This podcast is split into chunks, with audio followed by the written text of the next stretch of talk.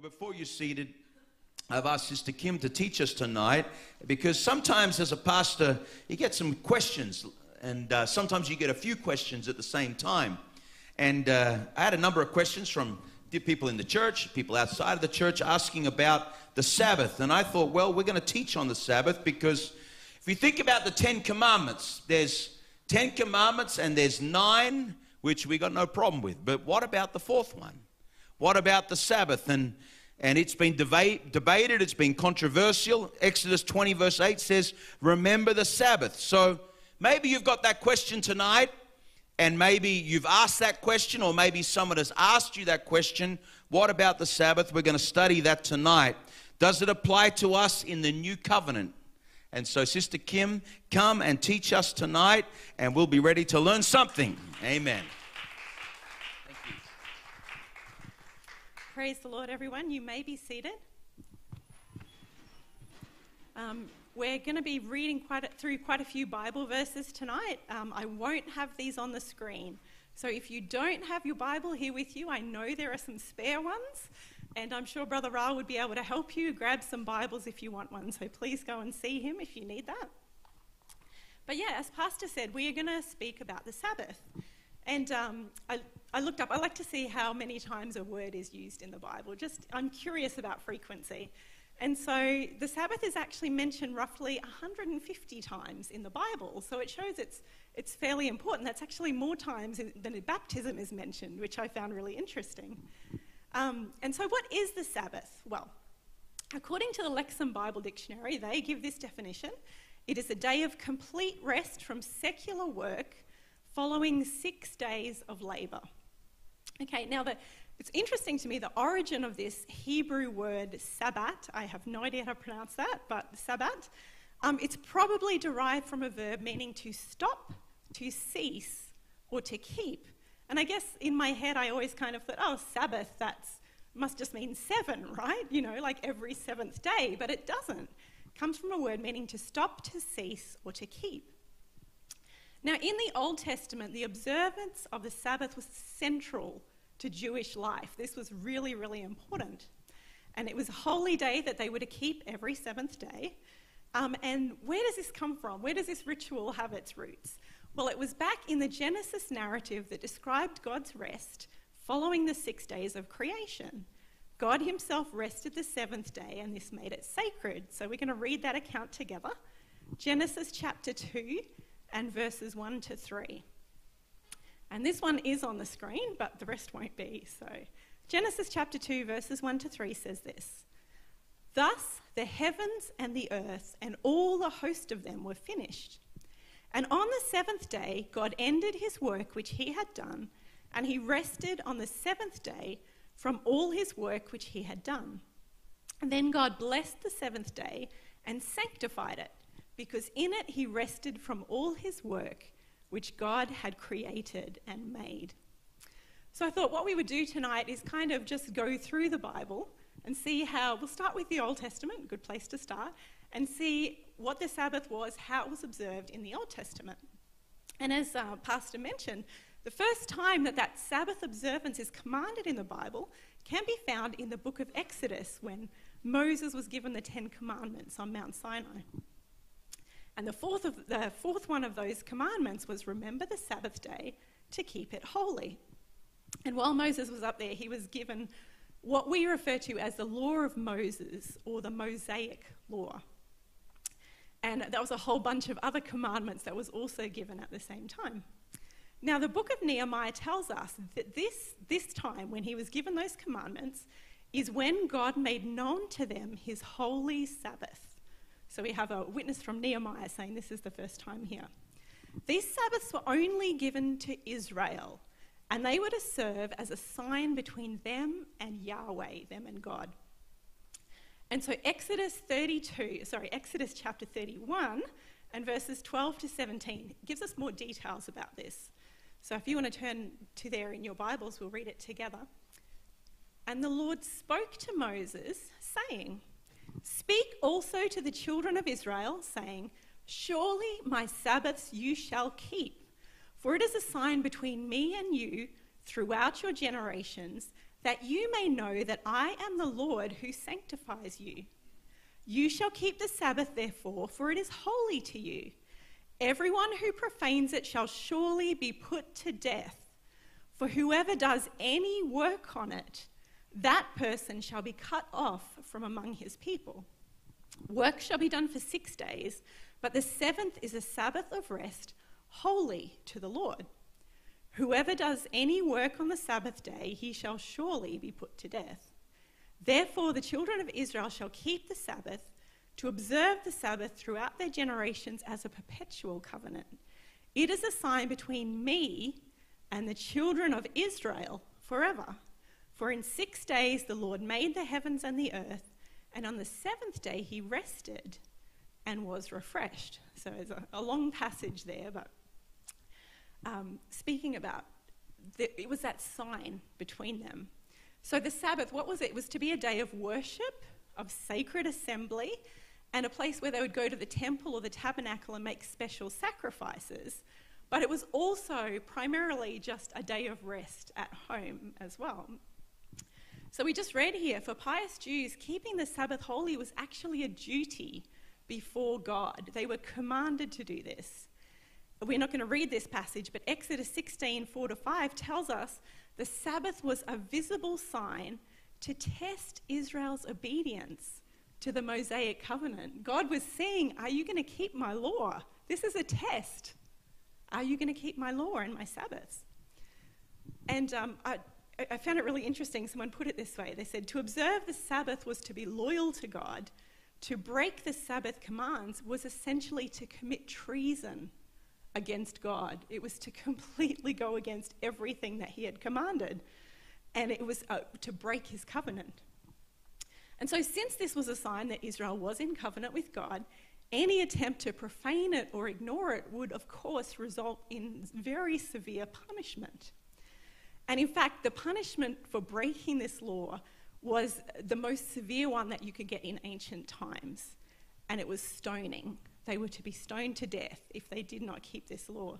Like, could you imagine today? It's like, well, if you don't come to church on Sunday, we're going to stone you. So thank God we're not under that law, right? and so, um, so the book of Numbers actually records one such incident where this happened, where a man who deliberately disobeyed God by going out and gathering sticks on the Sabbath was stoned to death. So this actually did happen on at least one occasion. Now, why did they have these, these laws? Well, there was no other nation that observed the Sabbath, and they had other laws as well concerning their diet, concerning farming practices, even concerning the types of clothes that they would wear. And the reason for this was to distinguish the Israelites from everybody else and to physically identify them as God's chosen, set apart people. And so, by keeping that seventh day holy, Israel was reminded continually that the God who sanctified that seventh day also sanctified them. It was a sign. And so, the Bible tells us in other places the Sabbath had to be kept, no matter if it was plowing season, no matter if it was harvest season. Too bad, all work had to stop on that day. Um, the Jews were not to light fires, they were not to travel long distances, they couldn't cook, carry burdens, wash clothes, make repairs, work the land, couldn't buy or sell. And even the building of the temple, which you would think would have to be like the most sacred and holy thing, right? Even the building of the temple had to stop for the Sabbath. Um, they had to put it off. And, and so the Israelites had to do extra work on the sixth day to make sure that on the seventh day they weren't doing any of these things. Interestingly, even the land was commanded to observe a Sabbath. So for six years, the Israelites were to sow seed and to gather produce, but on the seventh year, they were to let their fields and vineyards and olive groves lie fallow. This would allow the land to rest and it would also provide food for the poor and the beasts of the field. So, this is how important the Sabbath was, not just for the Israelites, but even for the land that they were on. And so, um, to put it in modern parlance, uh, the Sabbath was not intended to be a day of just lazing around and playing Xbox or watching Netflix, right? it was intended to be more than that. It was supposed to be a time of delight, a time of joy, a time of worship and prayer, study of the word, giving sacrificial offerings, social interaction, and rest and relaxation. It was an entire day dedicated to these things. And so the Bible tells us there's two main reasons why they celebrated the Sabbath. And the first one will be up there. Um, so it was a reminder that God was the one who created and who sustains the world. And so to remember the Sabbath was to acknowledge that that weekly rhythm of life belonged to the Creator. He's the one who set this up. Um, think about it if God, who needs no rest, stopped his creative ability on the seventh day, shouldn't we, who are made in his image, do the same? And so for them, they observed the Sabbath. It was important because it acknowledged the lordship of Yahweh. And it promoted the trust that God would provide for his people. Even though they were not doing anything that day, they still had enough God had provided.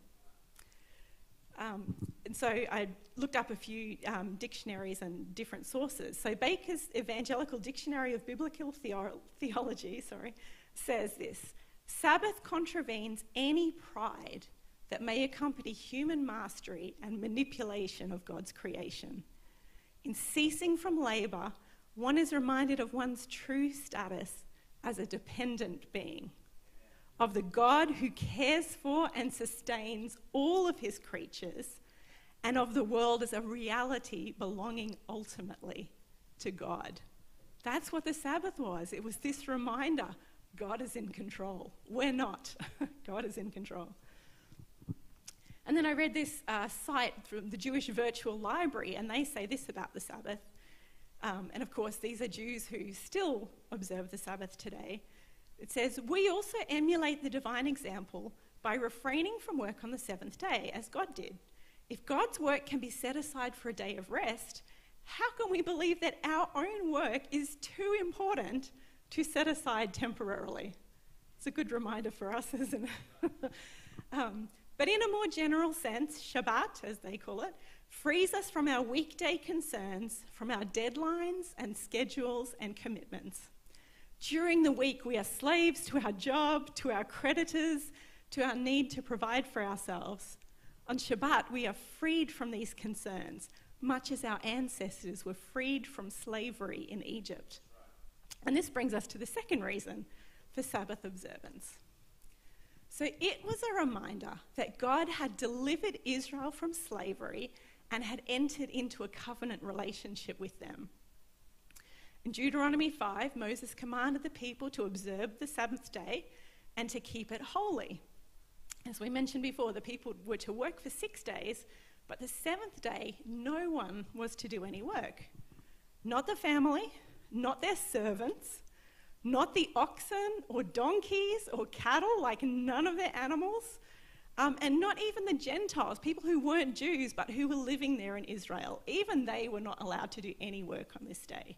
Everybody was commanded to rest. And so Moses concludes this by saying, in verse 15 of Deuteronomy 5, he says, And remember that you were a slave in Egypt, and the Lord your God brought you out from there by a mighty hand and by an outstretched arm. Therefore, the Lord your God commanded you to keep the Sabbath day. So, this Sabbath, it served to affirm Israel's identity as that people who were separate, who were set apart for God. God wasn't just their creator, He was also their savior. So, you think about in Egypt, they didn't have a day off. They were slaves. They worked seven days a week, no time to rest.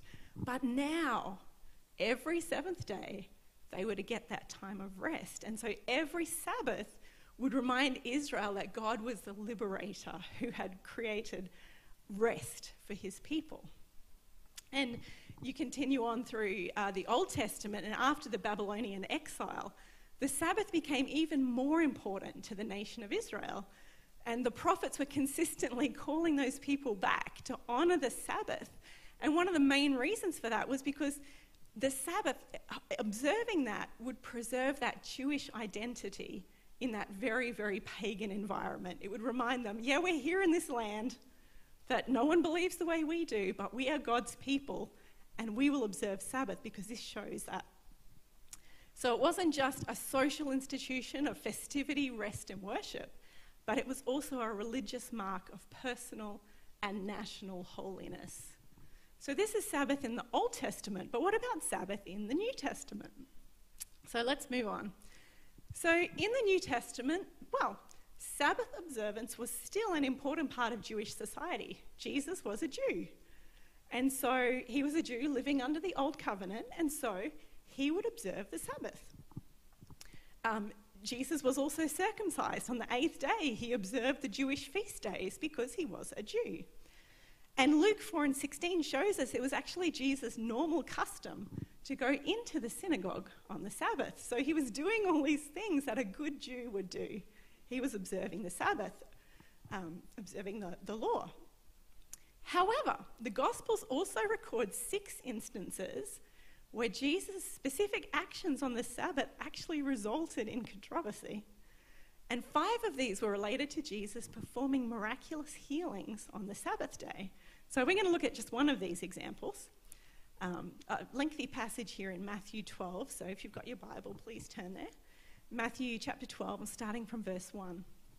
It says this At that time, Jesus went through the grain fields on the Sabbath. And his disciples were hungry and began to pluck heads of grain and eat. And when the Pharisees saw it, they said to him, Look, your disciples are doing what is not lawful on the Sabbath. But he said to them, Have you not read what David did when he was hungry, he and those who were with him, how he entered the house of God and ate the showbread, which was not lawful for him to eat, nor for those who were with him, but only for the priests? Or have you not read in the law that on the Sabbath the priests in the temple profane the Sabbath and are blameless? And what this means is the priests were allowed to offer sacrifices on the Sabbath day. Well, technically, that would have been work, you would think, right? they were doing things, but it was okay. God had said that was particular thing was okay to do on the Sabbath. So he says in verse 6 Yet I say to you that in this place there is one greater than the temple. But if you had known what this means, I desire mercy and not sacrifice, you would not have condemned the guiltless. For the Son of Man is Lord even of the Sabbath. So here we go. We've got this first incident here. They're on the Sabbath day. The disciples are picking grain. The Pharisees are mad. And Jesus says, Hey, I'm Lord of the Sabbath.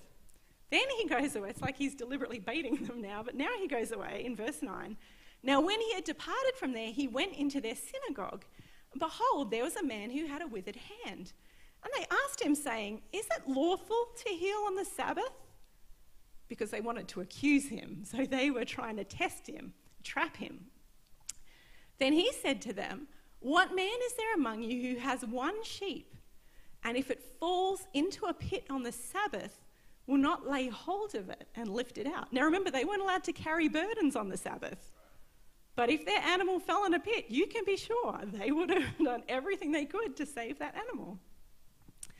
Verse 12 Of how much more value then is a man than a sheep?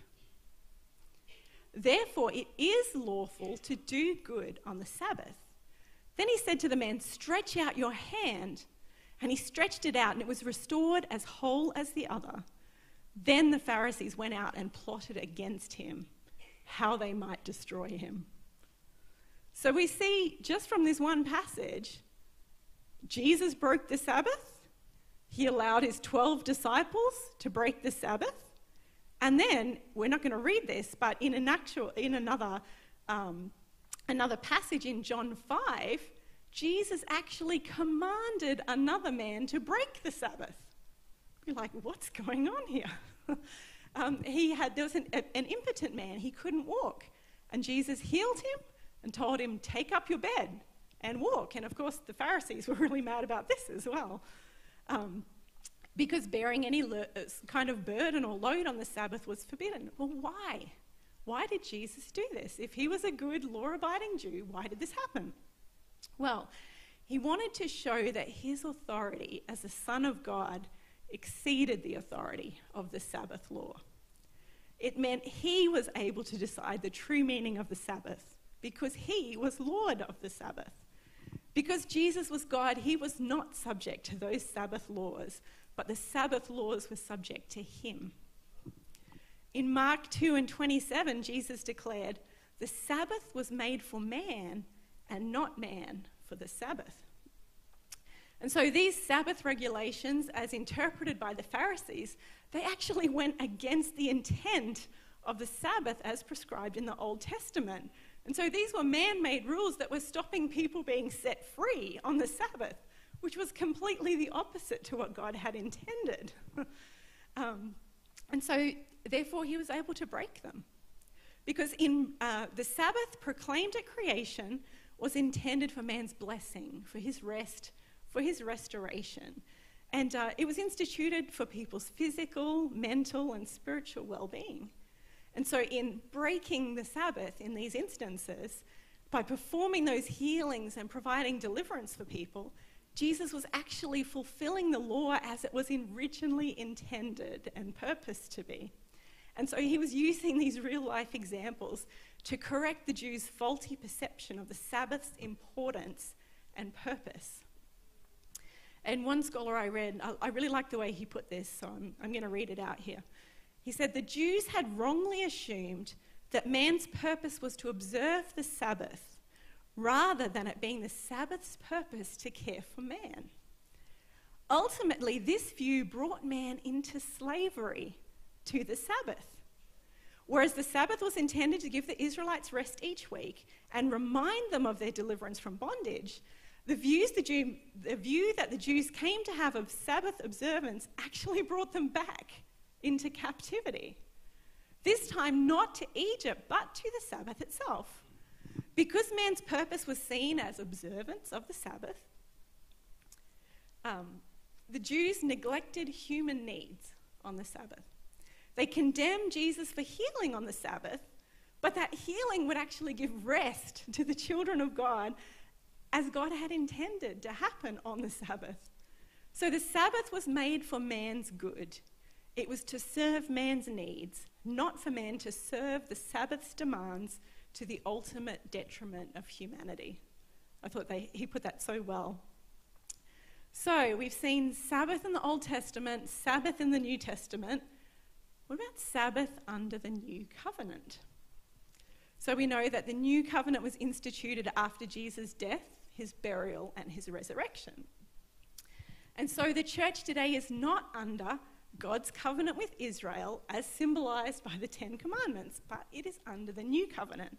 Let's read this together Galatians 3, uh, verses 23 to 26. I'm actually going to read this out of the Living Bible because I really like the way it put it.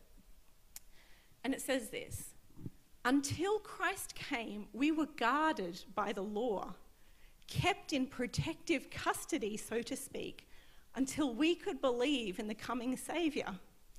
Let me put it another way the Jewish laws were our teacher and guide until Christ came to give us right standing with God through our faith. But now that Christ has come, we don't need all those laws any longer to guard us and lead us to Him, for now we are all the children of God through faith in Jesus Christ. Now, remember, we were talking about the Mosaic covenant being a covenant given exclusively to the children of Israel who had been delivered from Egypt. So, this was never intended to be a perpetual or an eternal covenant because the Old Testament itself predicted that it would be replaced by a superior, by a better covenant. No one, not one person, was able to obtain righteousness by obeying that Mosaic law. It was weak, it couldn't ever result in the salvation of humanity. So when Jesus died and was resurrected, the old law was abolished and the new superior covenant came into effect. Now, when Jesus abolished the law, he abolished every part of it. And so uh, scholars often divide the law into sort of three distinct categories. They talk about moral law and civil law and ceremonial law. And so moral law, we would say, is based on God's holy nature um, and it sort of talked about regulations relating to justice, respect, sexual conduct, basically addressed behavior between humans um, you know, and relationships between humans and also between humans and God. And so some people often see the Ten Commandments as, as referring to the moral law. And then there's the civil or judicial law, as it's sometimes called, which relates to um, how the Israelite nation was governed.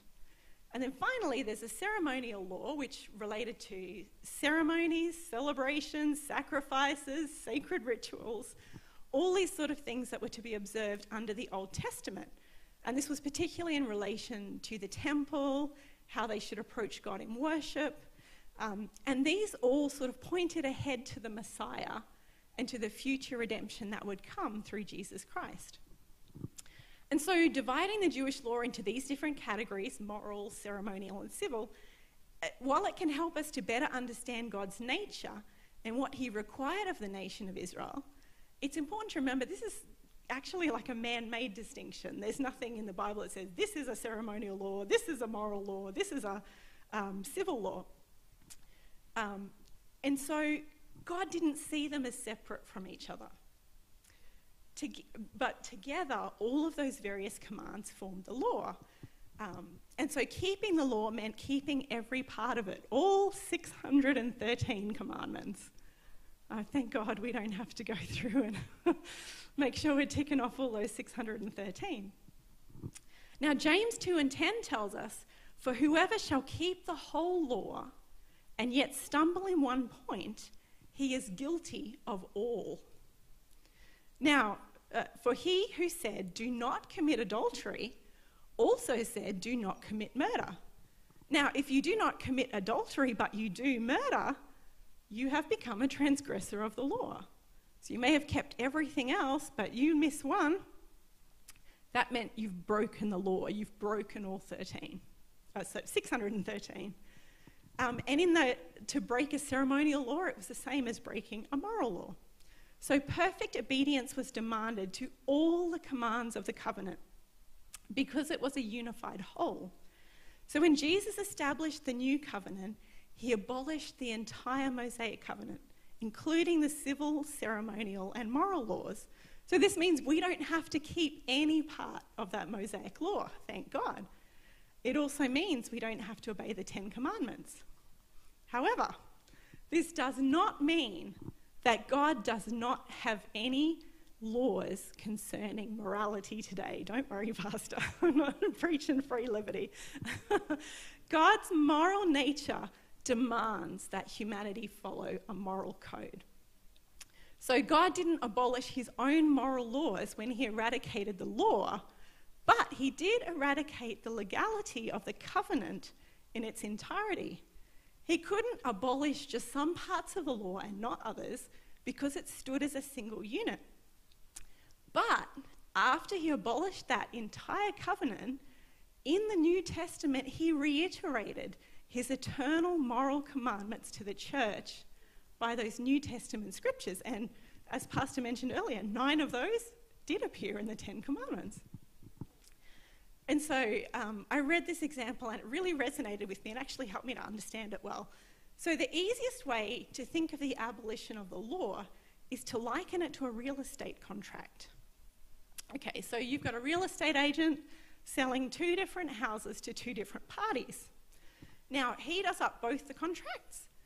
When he does those contracts up, he's going to use similar clauses and language in them, right? We know when you have a contract, usually these clauses are in there, these ones are not in there, whatever. Um, but each contract is going to be specific to the buyer. So, yes, they have elements that are the same, but they're also going to have elements that differ. So, maybe it's got a longer settlement date, or maybe the payment terms are going to be different. So, one person is not subject to the other person's contract, and vice versa. So, the Mosaic covenant is not the church's covenant. And although it does contain similarities, it also contains many differences. And we're not required to obey a commandment from the law simply because there's a similar command in our covenant. no, we're governed by the contract that we have with God, not by their contract. We're only subject to the terms of our own covenant, the new covenant. So God used these Old Testament laws, including the blood sacrifices, dietary laws, circumcision, Sabbaths, and feasts. They were all types and shadows of the Messiah and his coming kingdom. But now that the reality or the substance has come, we no longer need to observe those types and shadows. Thank God for that. Could you imagine bringing in like a sheep every week to, to the church to be slaughtered? Like, Sister Margaret would not appreciate cleaning the church every week. Thank God we don't have to do that. But Romans 8 and 2 tells us that the law of the Spirit of life in Christ Jesus has made us free from the law of sin and death.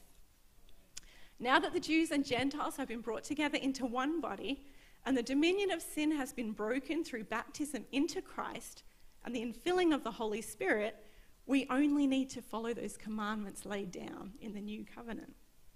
And we know that Sabbath keeping is not a requirement of the new covenant. You're like, how do, you, how do we know that? Okay. Well, let's read uh, Romans chapter 14 and verses 5 and 6. So here it says, the Apostle Paul writes, one person esteems one day above another, another esteems every day alike. Let each be fully convinced in his own mind. He who observes the day observes it to the Lord, and he who does not observe the day to the Lord, he does not observe it. And some other versions of this says, one man considers one day more sacred or more holy or more important than another. Now, we know that the Jews considered the Sabbath day to be holy and sacred, but under this new covenant, there is no requirement for us to put one day aside as more special or more holy than another. Now, if you want to do that, the Bible doesn't say you can't, it gives you permission right here. Sure, if you want to observe a particular day, no worries. But this is not necessary, and Paul was teaching that you should not force your personal conviction on anyone else. It's, you can do it, but it's wrong to make it a moral duty for yourself or for others. Now, in Colossians 2 14 and 17, Paul spoke about the fact that Jesus, through his death on the cross, he wrote, has wiped out the handwriting of requirements or ordinances that was against us. The contemporary English version puts it this way God wiped out the charges that were against us for disobeying the law of Moses. He took them away and nailed them to the cross. And so, because of Jesus' triumphant victory over sin and over death, we are no longer under the condemnation of the law. Praise God. Paul ends this passage by saying, So, let no one judge you in food or in drink or regarding a festival or a new moon or Sabbaths, which are a shadow of things to come, but the substance is of Christ. So, because Christ abolished the law, we're no longer required to keep those festivals or Sabbaths that were commanded by the law. Because those requirements were just mere shadows of the spiritual truths that have now clearly been revealed to us in the new covenant. We have the substance of the truth, so the shadow is no longer needed. And further to these two passages we just read, there is no specific commandment in the New Testament requiring the church to observe the Sabbath. Now, you think about it, that New Testament church, it was primarily Gentile, right? It started with the Jews, but then it rapidly spread out among the Gentiles. Well, the Gentiles would never have kept the Sabbath because that wasn't a law for them. They would have had no idea. And so if you were, a, were not a Jew, you wouldn't have known about it. So if it was important to keep, don't you think that Paul would have gone and said something? Hey, you Gentiles, this is really important. Let me tell you about this. But no, Paul and the other disciples, they did not explicitly state that this was necessary, but instead we see the opposite. The church was commanded not to judge anyone based on their lack of Sabbath observance. So it's just further proof that this is not a requirement for us as the church under the new covenant. Now we might digress just a little bit. Some say, well, the Sabbath is eternal. Like the Sabbath law, we're supposed to keep this, right? Because it comes from the creation, it comes bef- before the law was given. Well, God rested on the seventh day, so this means we have to do it forever, right? Because the Bible states that He blessed the seventh day and sanctified it. So, to answer that, while the Genesis account does indicate our need for a weekly day of rest, it does not command Sabbath observance as such. We know this for a fact because Jesus never sinned, and yet he failed to observe the Sabbath observance. Okay? so if he, if he had broken it and it was not supposed to be broken, he would have sinned. Jesus had no sin. So it shows that it wasn't an ordinance from creation. In addition, with the many changes to the calendar over the centuries, it's really impossible to say whether the seventh day of Genesis 2 is the modern Saturday. Could be any day, we're not really quite sure. So there's no need for us to meet on a Saturday. That's not our law, that's not our covenant. Now, some other people quote Hebrews 4 as New Testament proof that we should observe the Sabbath. Um, I'm just going to read, there's a whole passage there that you could read, but verses 9 and 10 say, There remains therefore a rest for the people of God for he who has entered his rest has himself also ceased from the works, from his works as God did from him, from his. If you have a look at the context of that passage um, and the previous chapter particularly, it shows that the rest that they're speaking of here was not the rest of the Sabbath day, but they were talking about entering into the promised land. So the Israelites were barred from entering in to that rest uh, because of their lack of faith in God, and they were condemned to wander in the wilderness for 40 years. Well, during that 40 years, did they keep the Sabbath commandments? Yes, they did. so that can't be the rest that they're referring to. And so the author of Hebrews is using this story to explain the rest that's provided to us under the new covenant. So, as the church, we also have a promise of entering into the rest that's provided by God. But we have to be careful not to fall short, like the Israelites did through their unbelief and through their disobedience to God's word. So, our rest comes through believing in Jesus Christ and in his gospel message.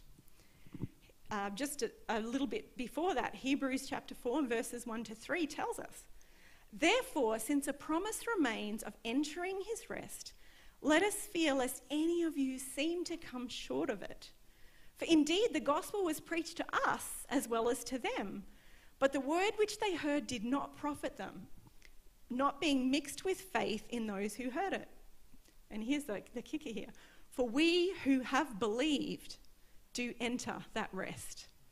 We believe. So God has already provided everything that we need to enter into that rest that He's prepared for us. Just as God had made every provision and preparation for Israel to conquer the land of Canaan after that miraculous exodus from Egypt, and thereby they entered into that rest provided for them by God, He's made every single provision for the church to enter into the rest that He has provided for it. But it's up to us to mix our faith with obedience. Um, we can say, Yes, I believe, but unless we do something about it, we're not showing that we truly believe. So we enter into rest when we renounce the works of our own flesh. We're like, God, I can't do this. My, my earthly works are, are worthless. I can't do it. I'm going to try, I'm going to stop trying to earn salvation by my own works because it's not possible. But instead, I'm going to accept Christ's work on my behalf through faith and obedience to that gospel message. And just a little side note here um, why do we meet on Sundays? There's a whole bunch of reasons. I can give you some afterwards if you're interested. But um, one of them is that the early church actually met on Sundays. And so, but it's interesting to note that the Bible does not say that the Sabbath has been changed to Sunday or that God intends for Sunday to be a new Christian Sabbath. so, um, yes, we meet on Sunday for a number of reasons. I mean, one of the main ones is because most people don't have to work on a Sunday, they're free to be able to come to church and, and meet here.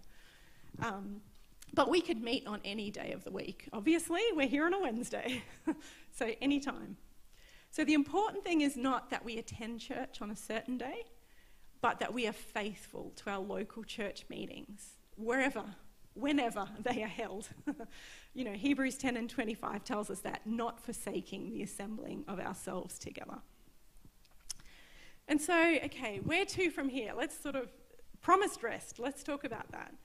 So we know that in Genesis 2, God did model for us the need to provide a time of rest for our bodies and for our spirits. That is a good thing for us to remember that God is in control. He's the one who provides for us. But Jesus gave us an invitation to spiritual rest in Matthew 18 28 to 30 when he said this. And if you could get that next slide up, that would be lovely. He said, Come to me, all you who labor and are heavy laden, and I will give you rest. Take my yoke upon you and learn from me, for I am gentle and lowly in heart, and you will find rest for your souls. For my yoke is easy and my burden is light. And so, the way that we partake of this spiritual rest that, that God provides is through the baptism of the Holy Spirit, with the initial sign of speaking in tongues. Isaiah 28 11 to 12 alludes to this, stating, For with stammering lips and another tongue he will speak to this people, to whom he said, This is the rest with which you may cause the weary to rest, and this is the refreshing. I just want to close here with a quote by um, David Bernard. I really like what he says here. He says, Just as the Sabbath was a constant reminder of Israel's deliverance from bondage and their covenant relationship with God, so the Holy Spirit is a constant reminder of our deliverance from sin and of our new covenant relationship with God. By living in the Spirit, sorry, I've lost my place. living in the Spirit, we enjoy the true Sabbath every day. And so the truth is, the Christian Sabbath, it's not found on a particular day of the week because the Sabbath has been fulfilled in Christ. When we receive Jesus, we receive that spiritual rest of salvation that the Sabbath was just a type of. We don't have to wait for a certain day, but we can experience His peace and His refreshing presence whenever we call on His name. Isn't that beautiful? There is a rest for our body and our soul when we surrender everything to Him. And not just that, but we can look forward to that ultimate Sabbath rest that awaits us in heaven because Jesus is our eternal rest.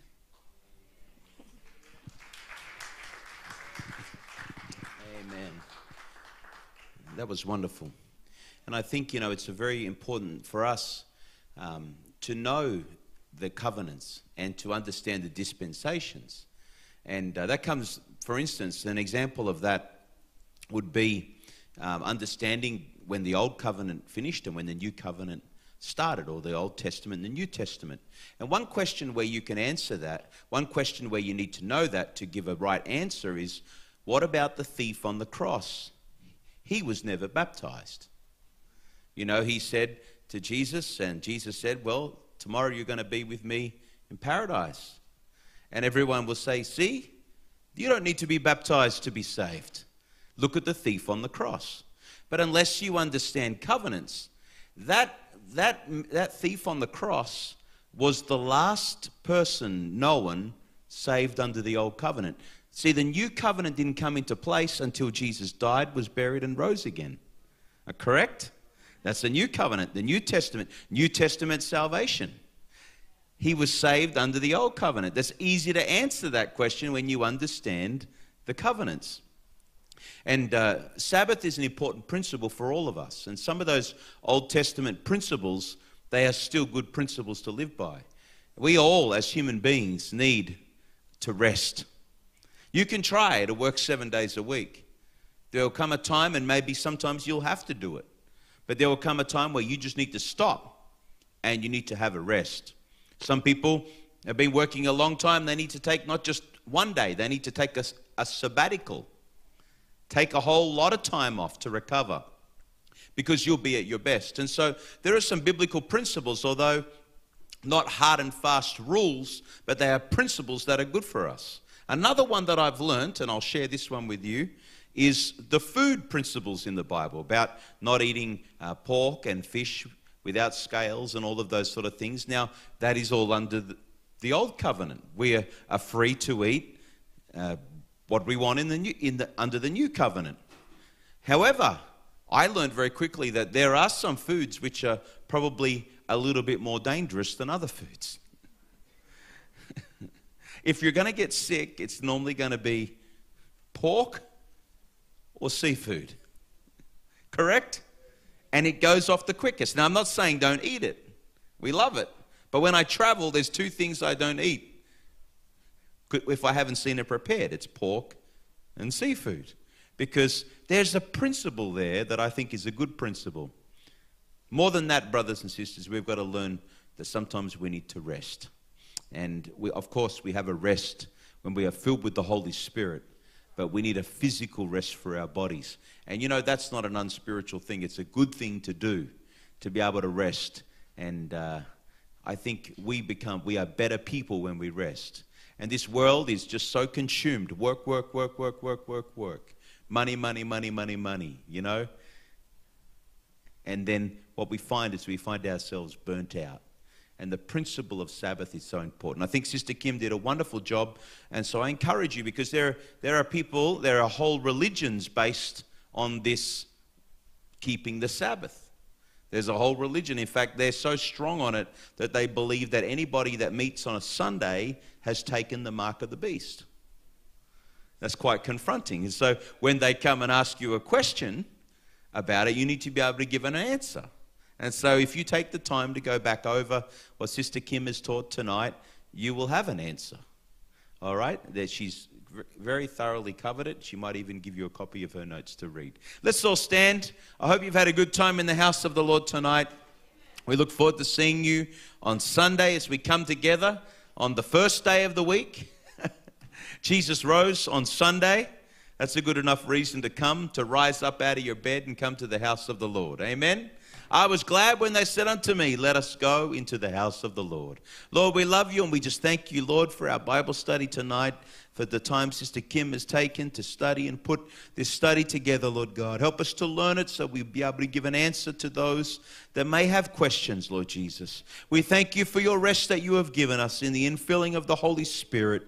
Lord, we thank you for the power of the Holy Spirit that you have given us, Lord God, that works in us and works for us, Lord. We thank you for that. Now go with us as we go our different ways. We pray you would keep us safe on the roads. We thank you for the children's programs today, tonight, and for those that have given of their time and effort to serve there. And we'll give you all the praise and all the glory. And all the church says, Amen. Amen. God bless you. Have a great rest of the week. See you on Sunday.